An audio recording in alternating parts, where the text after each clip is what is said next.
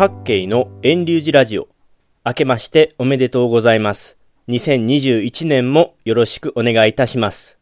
さて、コロナ禍の2020年の年末年始は、お寺や神社へのお参りが密にならないようにと、分散参拝が呼びかけられましたね。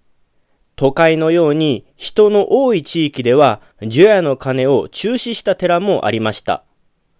で、私のところの寺ですが、例年0から5名ほどしか来られないので、いつもの年のように除夜の鐘と除夜絵のお勤めをしました。大晦日の寒い中、来られる人に振る舞うために、米麹の甘酒を手作りしてご用意しているのですが、お参りの人が少なく、いつもたくさん余ります。さて、今回のテーマは、私の寺ではなぜ大晦日の夜に米麹の甘酒を用意しているのかについてお話しします。理由を先に言いますと、一つ目の理由は、私が米麹の甘酒が好きだからという理由と、二つ目の理由は、米麹の甘酒は小さな子供からお年寄りまで、またアルコールの苦手な人でも、車を運転する人でも誰でも飲めるからです。皆様は甘酒にどんなイメージを持っているでしょうか？私が最初持ってた印象は、アルコールが入っててお酒みたいで美味しくないし、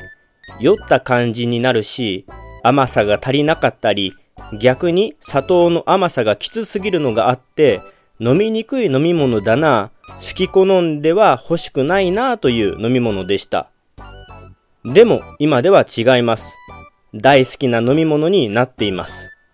それは何でかというと、私が苦手だったのは酒粕の甘酒であって、米麹から作った甘酒とは全然違う飲み物だったからです。米麹の甘酒は砂糖を使ってなくてもお米からの自然な甘さが際立ってすっきりした甘さが広がっていくらでも飲めます。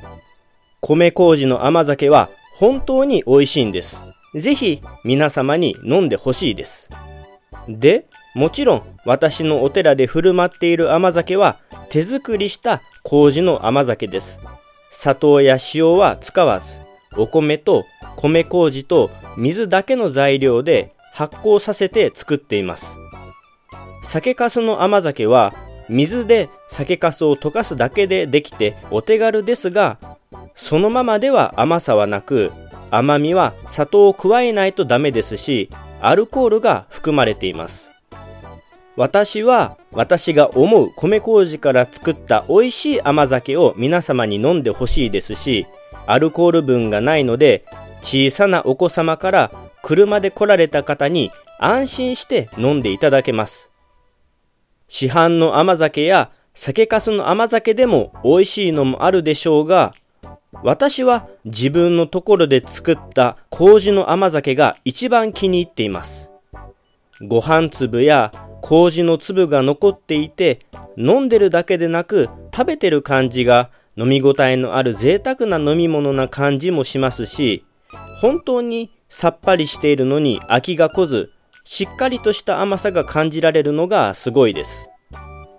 大晦日の2、3日前に用意しているので、発酵が進んでドロッとした感じでも酸っぱい感じでもないので毎年このさらっとしたすっきりした麹の甘酒を飲んでほしいなと思って私待っています。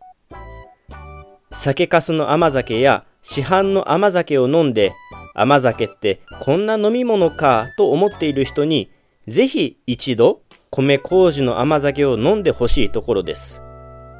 私毎年ほとんど人が来ない大晦日の夜11時頃に一人で除夜の鐘を突き鳴らしていますが、あったかい麹の甘酒をちびりちびり飲んでるおかげで、